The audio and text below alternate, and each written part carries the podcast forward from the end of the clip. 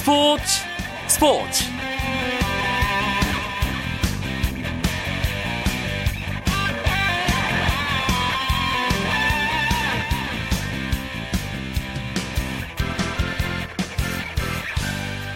안녕하십니까. 수요일 밤 스포츠 스포츠. 아나운서 이광용입니다. 한국 스피드스케이팅의 맏형 이규혁 선수가 한국 올림픽 도전사에 새 역사를 썼습니다 국제빙상경기연맹이 오늘 발표한 2014 소치 동계올림픽 종목별 출전권 현황이 공개됐는데요. 이규혁 선수가 스피드스케이팅 남자 500m와 1000m 출전 선수 명단에 이름을 올리면서 한국 선수 최초로 여섯 번째 올림픽에 출전하는 기록을 세웠습니다. 다섯 번의 올림픽을 치르면서 아쉽게도 메달과는 인연이 없었던 이규혁 선수가 또 한 번의 도전 기회를 잡았는데요. 스포츠 스포츠도 이규혁 선수의 마지막 도전 힘껏 응원하겠습니다. 수요일 밤 스포츠 스포츠는 농구 이야기로 채워드립니다. 재미있는 여러 가지 이야기 준비되어 있으니까요. 조금만 기다려 주십시오. 먼저 오늘 들어온 주요 스포츠 소식부터 정리해 드리죠.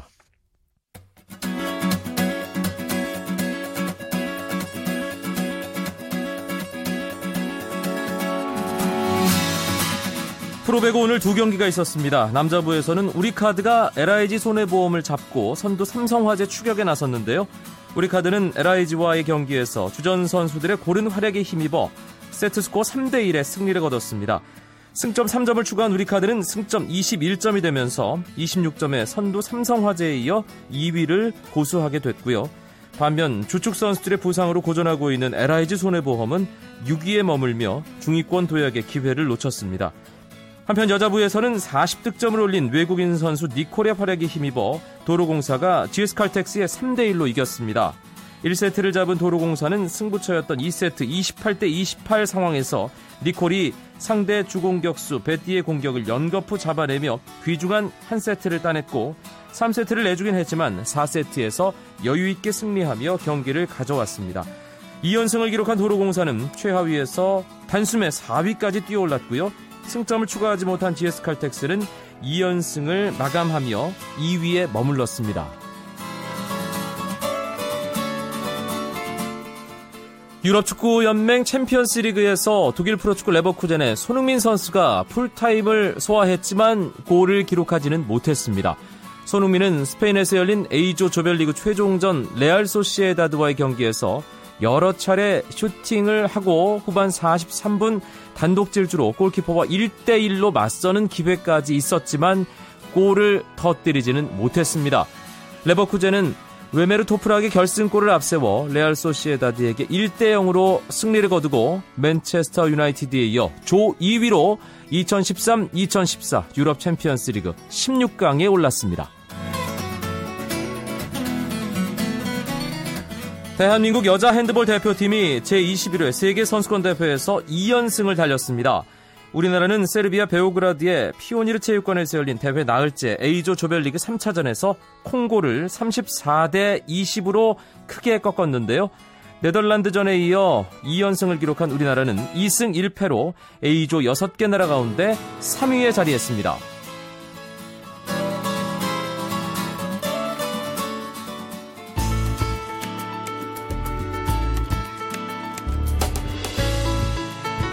스포츠가 주는 감동과 열정 그리고 숨어있는 눈물까지 담겠습니다. 스포츠 스포츠 이광용 아나운서와 함께합니다.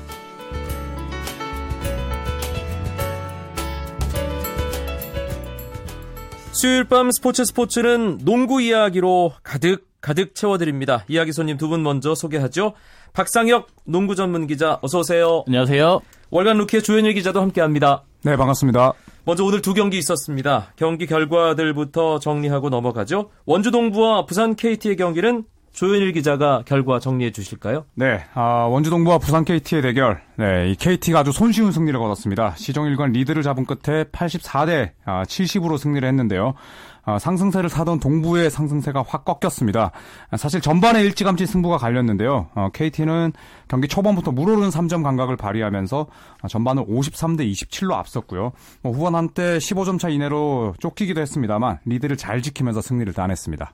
동부는 연패를 끊는 것은 좋았는데 그 뒤로 다시 좀 기세를 이어가지는 못하고 있네요. 네, 뭐 triple tower를 오늘 경기에서 가동을 했습니다만 아, 사실 김주성 선수가 뭐 부상 여파로 13분밖에 나서지를 못했고 또 두경민 선수도 지난 경기에서 입었던 이 부상이 다소 좀 여파가 있었는데 뭐 여러모로 좀 홈에서 아쉬운 패배를 기록을 했습니다. 창원 LG와 고양 오리온스가 만났습니다. 창원 LG 홈 경기였는데 아 LG가 선두까지 올라가는군요. 예, 오늘 창원에서 열린 경기였는데요. LG가 연장 접전 끝에 오리온스의 80대 75로 승리를 거뒀습니다.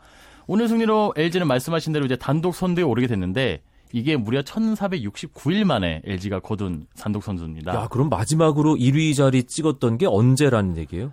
아마 2009년 말 정도 됐겠네요. 예, 그 정도 됐을 것 같고요. 예. 그리고 그만큼 좀 LG가 성적이 안 좋았었죠. 음. 뭐 우승권과도 워낙 거리가 멀었고 플레이오프 항상 올라갔지만 뭐도 그렇게 오랜만에 1위 올랐는데 오늘 사실 LG가 그 4쿼터 경기 끝낼 수도 있었거든요. 근데 막판 4쿼터 막판에 어떤 오리온스의 그 연장을 허용하면서 사실 패색이 짙었는데 역시 연장전 들어가서 LG가 집중력을 보여줬고 또 오리온스의 윌리엄스가 오반칙 퇴장을 당하면서 LG가 어렵사리 승리를 거둘 수 있었습니다. 네, 박상혁 기자가 얘기해준 대로 창원 LG는 1496일 만에 리그 단독 선두가 되는 감격적인 날을 맞았습니다.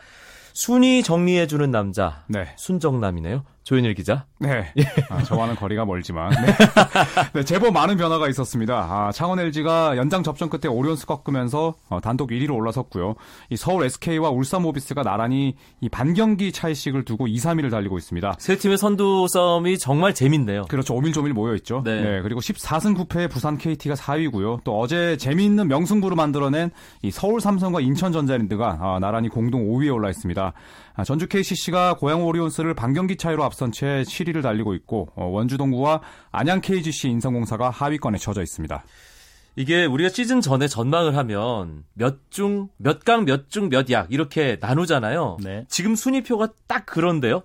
아, 일단 3강은 맞았는데 참 이게 숫자는 맞았는데 3강 중에 한 팀이 좀 다릅니다. 네. 저는 이제 SK 모비스를 기본으로 골랐고 이제 뭐 KGC나 이렇게 될 줄 알았는데 일단 LG가 올라왔고요. KGC가 어디 있죠? 지금 예, 어디 제일 아래에 있네요. 항상 아래에 있습니다. 아, 되게 아래에 있는데 여튼 뭐 LG가 사실 올 시즌 이렇게 상승세를 보여줘서 뭐 어느 정도 예상은 했지만 뭐 지금 단독 선두까지 오를 줄은 몰랐고요. 음. 그다음에 이제 중위권이 아주 좀 뭐 이게 꽉 차 있고요. 다섯 팀이. 그다음에 사실 동부랑 KGC가 이렇게 좀 약 하위권까지 쳐질 줄은 정말 아무도 예상하지 못했다 못했을 것이다 생각이 그러니까. 굳이 구분을 하자면 3강, 5중, 2약. 그런데 이렇게 하면 아, 위쪽에 4강으로 좀 껴주지라는 KT. 그리고 전자랜드 삼성은 아, 우리는 KCC랑은 좀 차이 나는 거 아니야? 뭐 이렇게 생각할 수도 있겠고요. 그렇죠. 어, 특히 KT는 뭐 연승과 연패 없이 지금 은근히 4위를 기록을 하고 있고 네. 또 반면에 KCC는 최근 11경기에서 2승 9패 상당히 부진에 빠져 있거든요. 또 어제 전자랜드가 삼성을 극적으로 잡아내면서 이 중위권 싸움도 아주 재밌게 진행이 되고 있습니다. 일단 상위권 순위 싸움 재밌긴 합니다. 하지만 전체적으로 봤을 때 지난주와 큰 변화는 없거든요. 네. 그래도 일주일 동안 가장 상승세를 타고 있는 팀 꼽으라면 두 분 어떤 팀 꼽으시겠어요? 박상혁 기자. 일단 저는 좀 전자랜드를 꼽고 싶은데요. 사실 전자랜드가 올 시즌 이렇게 전력이 좋은 팀이 아닌데 일단 지난주 수요일 경기에서 LG를 78대 60으로 꺾었고요. 그다음에 어제였습니다. 그 삼성과의 명승부를 연출하면서 78대 76으로 승리를 거뒀거든요. 사실 50초 남겨놓고 6점 차면 거의 경기 내주는 거잖아요. 그렇죠. 사실 50초만 전자랜드가 이겼는데 그게 결국 이- 승부로 이긴 셈이거든요. 예. 정말 농구공이 둥글다는 것을 보여준 경기가 아니었나. 아, 정말 거기다 뭐 삼성의 어떤 노련미가 워낙 뛰어난 팀인데 사실 전자랜드는 어제 정영삼 선수가 부상에서 17일 만에 갓 복귀한 시점이었는데도 불구하고 팀을 승리로 이끌었습니다. 그러니까 역시 이렇게 좀 젊은 선수들도 하면 된다라는 것을 보여준 경기가 아닌가. 또 아직까지 가능성이 있기 때문에 음. 좀 전자랜드가 상승세를 타고 있지 않나 생각이 됩니다. 어제 경기 보면서 참 농구 모른다 이런 생각 들었는데 마지막에 김승현 선수가 그런 패스 미스를 할 줄은 네. 몰랐습니다. 조현일 기자는 어떤 팀 꼽으시겠어요? 네, 저는 1위로 오른 창원 LG 꼽고 싶은데요. 어, 물론 지난주 성적도 뭐 전승이었고 또 지난 11경기에서 무려 9승을 거뒀습니다. 아, 단독 1위로 올라섰는데 일단 부상자가 없고요. 그리고 김실애, 문태종, 김종규 외국 선수로 이어지는 이 튼실한 라인업이 어, 현재 이 LG의 질주를 이끌고 있습니다. 빈틈이 없네요 정말. 그렇죠. 여기에 또 벤치에는 유병훈이나 또 조상열, 뭐 기승호, 김영환 정말 딴 팀 데려다 놓으면 주전으로 뛸 만한 선수들이 질비하거든요. 자 이렇게 국내 선수들이 제 몫을 해내면서 승승장구하고 있고 또 좋은 성적을 거두기 위해서는 이 홈과 원정 경기의 성적 균형이 좀 중요하다고 생각을 하는데 아, LG는 안방에서 9승 4패, 원정에서 8승 3패 자 이렇게 기록을 하면서 어, 선두를 또 질주하고 있습니다. 전자랜드와 LG는 참 기분 좋은 한 주를 보냈습니다. 두 기자의 분석에 의하면 정반대의 팀들도 있었어요. 박상혁 기자. 예, 저는 일단 KCC를 꼽고 싶습니다. 사실 뭐 시즌 초만 해도 뭐 예상외 2연승을 타면서 좀 분위기도 올라갔고요. 뭐 순위도 한때 3위까지 올라갔는데 뭐 지난주에게는 무려 하위권이 동부한테 패했고 음. 또 모비스한테도 70대 77로 패했습니다. 아무래도 그 에이스인 강병현 선수가 이제 부상 후 나오지 못하면서 그 공백을 메우지 못했는데 이제 뭐 강병현 선수가 좀 곧 복귀를 한다고 합니다. 뭐 물론 좀 적응 기간이 필요하겠지만 역시 좀 그 지난주에 부진을 만회하기 위해서는 강병현 선수의 활약 그리고 기존 선수들의 활약이 필요하지 않나 생각이 됩니다. 우울한 한 주를 보낸 팀 조현일 기자는 어떤 팀 네, 안양 KGC 인상공사를 꼽고 싶은데요. 계속 우울했잖아요. 네, 그렇죠. 예. 지금 더 우울합니다. 아, 현재 6연패 늪에 빠져 있고 특히 직전 경기가 상당히 아쉬웠어요. 이 창원 LG와의 홈 경기에서 어, 4쿼터에 이 김태수 선수와 어, 전성현 선수가 무려 4쿼터에 23점을 합작을 하면서 20점 차까지 났던 점수를 종료 7.3초를 남기고 동점을 만들었거든요. 그런데 선수들끼리 기뻐하는 사이에 결국 김종규 선수에게 아, 종료 버저비터와 함께 아, 이득점을 내주면서 패배를 했습니다. 음, 사실 그 정도 기세로 따라갔으면은 경기를 뒤집는 게 자연스러운 거 아닌가요? 그렇죠. 사실 그러니까 심리적인 음, 그런 허탈감은 그냥 대패를 했던 것보다 사실 더 크다는 거죠. 음. 상당히 아쉬운 패배였고 더구나 아, 김태술과 오세근 선수가 복귀를 했음을 감안을 한다면 6연패는 좀 실망스러운 성적표가 아니었나 네, 이런 생각을 해봅니다. 네. 지난 한 주간의 핫 플레이어도 꼽아볼까요, 박상혁 기자? 예, 뭐 다른 것보다 저는 원주 동부의 김주성 선수를 꼽고 싶은데요. 뭐 초반 동부의 연패를 지난주 끊었고 역시 팀의 에이스로서 활약해주지 않았나. 특히 지난 토요일 SK전은 정말 그 왜 김주성 선수가 한국 최고의 파워포워드이고 동부 에이스였는가를 보여준 경기였습니다. 뭐 볼이 있는 곳마다 김주성 선수의 손이 닿았다고 할 정도였는데 네. 뭐 득점이나 리바운드, 특히 블록슛을 4개를 기록했는데 어떤 그 SK의 추격 의지를 꺾는 블록슛 4개를 기록하면서 뭐 팀의 승리를 이끌었거든요. 정말 이 선수만큼 어, 최고의 플레이를 보여준 선수가 없지 않나 생각이 됩니다. 그런데 오늘 또 부상 여파 때문에 뭐 경기를 제대로 뛰지 못했기 때문에 좀 그 부분은 두고두고 좀 걱정이 될 것 같다는 생각이 들고요.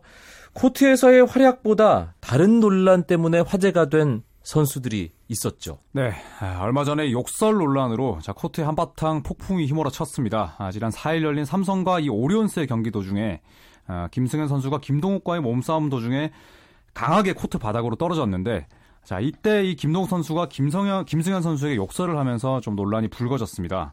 아, 사실 코트 위에서는 뭐 선후배가 없는 게 맞거든요. 자, 그렇죠. 하지만 한국 특유의 사실 문화가 있잖아요.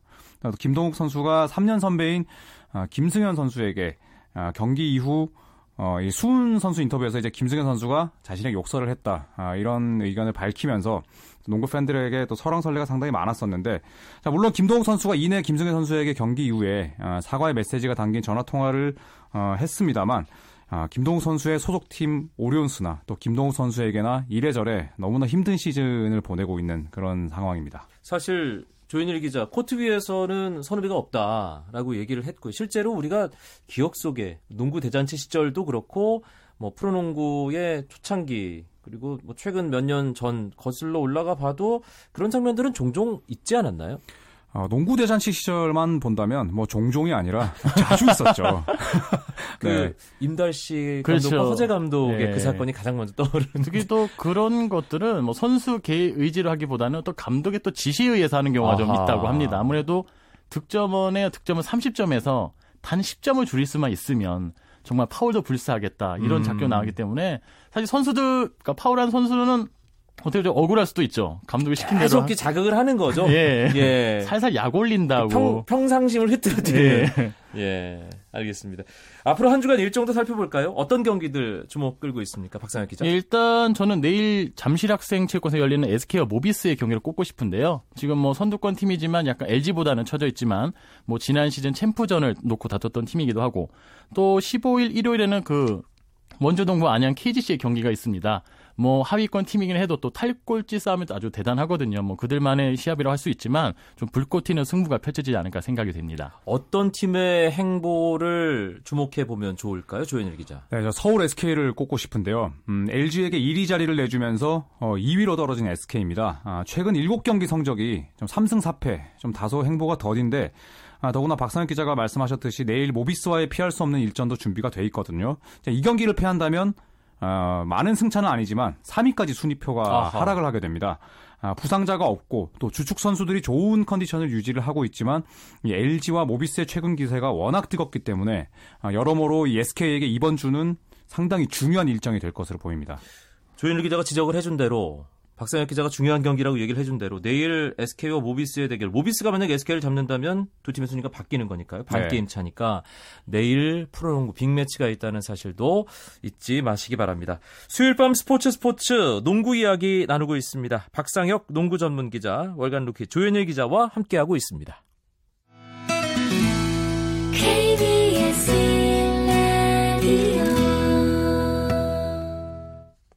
프로농구 올스타전이 이번 주말에 열리죠. 박상혁 기자. 12월 22일 일요일 잠시 실내체육관에서 열리게 됩니다. 뭐 매직팀과 드리팀을 나누어서 뭐 하루 경기가 열리게 되죠. 네. 아, 다음 주군요. 네, 이번 주가 그렇습니다. 아니고. 예. 제가 순간적으로 착각했습니다. 예. 시간을 앞서가는.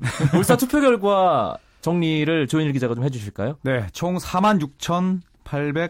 46,885표를 얻은 양동근 선수가 1, 2차 집계 결과 선두에 오르면서 어, 최다 득표 자리를 차지했습니다. 아, 2년 만에 이 최다 득표 자리를 탈환하면서 또 5년 연속 베스트 5 자리도 함께 지키게 됐고요. 양동근의 뒤를 이어서 전주 KCC의 루키 이 김민구 선수가 43,726표를 얻어서 2위에 올랐습니다. 아, 김종규 선수가 43,028표를 받아서 3위에 올랐고요. 또 팬투표 마감 결과에 따라서 양 팀의 베스트 5 명단도 확정이 됐습니다. 아, 매직 팀은 김민구, 김선형, 장민국, 애런 헤인즈, 오세근 선수로 구성이 됐고요. 이에 맞서는 드림 팀은 양동근 선수를 필두로 조성민, 이승준, 함지훈, 김종규 선수가 베스트 5에 영광을 안게 됐습니다. 매직 팀은 서울 삼성, 네, 서울 SK, 인천 전자랜드, 전주 KCC, 안양 KGC까지 다섯 팀이고요. 드림팀은 원주 동부, 울산 모비스, 창원 LG, 고양 오리온스, 부산 부산 KT 이렇게 네. 다섯 팀입니다. 올스타전 할 때마다 사실 그런 얘기 있습니다. 아유, 정말 계속해서 같은 선수들만 뛰는 어, 이런 올스타전 아, 좀 답답하다 이런 의견이 있었는데 올해는 역시 정말 대형 신인들이 들어오니까 수혈이 좀 되는군요. 예, 그렇죠. 일단 팬투표 순위에서 2위, 3위를 신인이 차지했다는 것만으로도 아주 좀 기적적이라 아니 뭐 이례적이라고 할 수 있겠고요. 기적적이라는 표현도 뭐 썩 네. 나쁜 표현은 아닌 것 예. 같아요. 그래서 뭐 김종규, 김민구 선수 지금 데뷔와 동시에 뭐 센세이션을 일으키고 있거든요. 여기다가 사실 KC 장민국 선수도 이제 사실 뭐 중고 깜짝 스타다라고 할 수 있는데 이 선수까지 포함되면서 역시 좀 변화가 일어나지 않나 생각이 듭니다. 그럼에도 불구하고 계속해서 좀 큰 변화가 없다는 지적도 있어요. 예, 그렇죠. 그만큼 사실 프로농구에 어떤 새로운 그 돌풍 일으킬 만한 신인이 없었고 또 기존 선수들 간에 또 깜짝 활약을 펼칠 만한 스타가 없었다. 역시 좀 그나물의 그 밥이지 않았나 좀 음. 생각이 됩니다. 사실 몇 년 전까지만 해도 올스타전 하면은 지금은 어, 서울 삼성 코치로 있는 이상민 코치 네. 서, 서른 뭐 은퇴 직전까지도 올스타전 팬투표 1위였잖아요. 그렇죠. 이상민 선수의 대표적인 별명 하면 뭐가 떠오르시나요? 컴퓨터 가드. 산소 네. 같은 남자. 예. 산소 같은 남자는 좀 오글거리고 이스타라는 별명이 있었잖아요. 그렇죠. 네, 아. 제 기억으로 한국 농구 선수들 중에 이름에 스타라는 별명이 붙은 선수가 별로 없습니다. 어, 그만큼 이 많은 사랑을 받았기 때문에 그러한 별명이 붙었는데 어, 이광영 아나운서께서 말씀하셨듯이 무려 9년 연속 올스타 투표 1위에 오르는 영광을 누렸던 이상민 선수였습니다. 이 팬 투표가 도입된 지난 2001-2002 시즌 이후에 어, 9년 연속 최다 득표 및 12년 연속 베스트 5에 선정되는 네, 영광을 누렸는데 뭐 올스타면 이상민, 이상민 하면 올스타가 자연스럽게 이 연상이 될 정도로 어, 별들의 무대를 빛내줬습니다. 네. 그런데 한편으로는 한국 농구가 그만큼 스타를 제대로 배출하지 못했다는 그늘을 보여주는 결과이기도 했잖아요. 그렇죠. 농구 대잔치 시절의 인기 그리고 물론 그 농구 대잔치 때 보여줬던 기량을 프로 무대에서도 고스란히 이어갔기 때문에 그런 경쟁력을 가질 수 있었습니다만 KBL이 어, 현재 창단 15년 훨씬 지난 상황에서 이상민 선수의 뒤를 잇는 어, 그런 슈퍼스타가 아직 나오지 않은 것은 아, 상당히 또 아쉬움으로 남고 있습니다. 이번에 올스타에 포함된 김민구, 김종규가 그런 역할을 해주기를 바라봅니다. 올해 올스타전은 뭔가 좀 다르게 진행되나요? 뭐 기존과 동일하게 뭐 덩크슛 컨테스트, 3점슛 컨테스트는 물론 있습니다. 여기에 메인 경기 이후에 그 프로 루키 1, 2년차 선수 올스타와 또 대학 연맹 올스타 간의 경기가 있습니다. 그래서 대학 리그를 수놓았던 뭐 이종현, 이승현 선수를 포함해서 상현 선수들이 참가를 하게 되고요. 뭐 이것도 좀 새로운 시도지 않나 생각해 봅니다. 네. 사실 올스타전이 너무 뻔하다 그런 지적이 있었는데 프로아마 최강전이 조금씩 흥행을 하면서 조금 전에 박상혁 기자가 얘기해준 그런 부분은 흥미롭게 다가갈 수 있겠네요. 그렇죠. 사실 음, KBL이 예, 루키 챌린지 그러니까 뭐 1년 차와 2년 차 선수들 이런 대결을 잠깐 기획했다가 없앴거든요. 그러니까 NBA 같은 경우에는 사실 올스타 본 경기보다 젊은 선수들이 대결을 펼치는 그런 부분에 많은 열광을 했었는데 그런 면에서 이번에 새로 도입한 음, 그런 대결은 뭐 팬들의 갈증을 좀 어느 정도 좀 해소할 수 있지 않을까 생각을 해봅니다. 현장에서는 올스타전 좀 바뀌어야 된다 이런 얘기들 안 나오나요, 박상현 기자? 아, 일단 선수들은 경기에서 정말 최소 재미있는 경기를 보여줘야 된다. 근데 이제 그런 공감대는 있지만 사실 어떻게 보여줄까라는 데- 것에 대한 고민을 많이 합니다. 음흠. 아무래도 선수들이 손발을 맞출 시간이 전혀 없이 경기 직전에 유니폼을 서로 나눠 입고 경기를 뛰기 때문에 어떤 뭐 흥미있는 플레이를 보여줄 수는 없거든요. 뭐 프런트들도 어떤 올스타전 재밌게 해야 되는 이런 공감대는 있지만 사실 머리를 맞대면서 어떤 의논한 적은 없거든요. 일단 일단 KBL이 다 주관해서 하기 때문에 사실은 각 구단 별로 돌아 돌아가면서 했다면 그 구단 프런트와 연맹 직원의 어떤 호흡과 논의가 있었을 텐데 그런 게 없다는 좀 아쉽습니다. 네. 우리나라에서 농구 사랑하라면 둘째 가람 서러워할 두 분인데 짧은 시간이지만 좋은 아이디어 있으면 한두 개씩만 던져주세요. 조현일 기자부터. 네, 아, 저는 좀 이 팬들과 아, 선수들이 좀 함께 할 수 있는 그런 이벤트가 좀 많았으면 좋겠는데, 뭐 예를 들어서 선수들과 함께 어, 손잡고 경기장에 입장하자 이런 음. 이벤트 KBL이 했었거든요. 하지만 꾸준히 시행이 되지를 않았습니다. 어, KBL이 스스로 호응이 없다고 생각을 한 건지 굉장히 그런 좀 이색적인 시도가 좀 많았으면 좋겠고, 어, 그리고 또 NBA 같은 경우에는 올스타 위켄드라고 해서 3일 동안 정말 그 기간을 축제로 만들거든요. 어, 하지만 KBL은 이틀로 했다가 또 하루로 했다가 정말 엿가락처럼 너무나 많이 그 음흠. 일정들이 늘어나면서 팬들이 상당히 많이 혼란을 가졌습니다. 뭔가 새로운 시도를 하기보다는 KBL 올스타 이런 것들을 한다. 며칠 동안 시행이 된다. 어, 이런 확실한 좀 개념들을 좀 심어주는 작업이 좀 선결됐으면 좋겠습니다. 네. 좀 시끌시끌하게 만들어야 된다. 예. 네. 그런 게 필요하지 않을까 싶습니다. 시간 관계상 박상혁 기자의 좋은 의견은 다음 기회에 듣도록. 하겠습니다. 죄송합니다. 괜찮습니다. 네. 오늘 농구 이야기 함께 해준 두 분, 박상혁 농구 전문 기자, 월간 루키 조현일 기자였습니다. 고맙습니다. 감사합니다. 감사합니다. 스포츠 스포츠 내일도 재미있는 이야기 준비해서 오겠습니다. 유럽 챔피언스 리그 총결산하는 일단 32강 조별리그 끝나니까요. 결산하는 시간 내일 만나실 수 있습니다. 저는 아나운서 이광용이었고요. 멋진 수요일 밤 보내시기 바랍니다. 고맙습니다. 스포츠 스포츠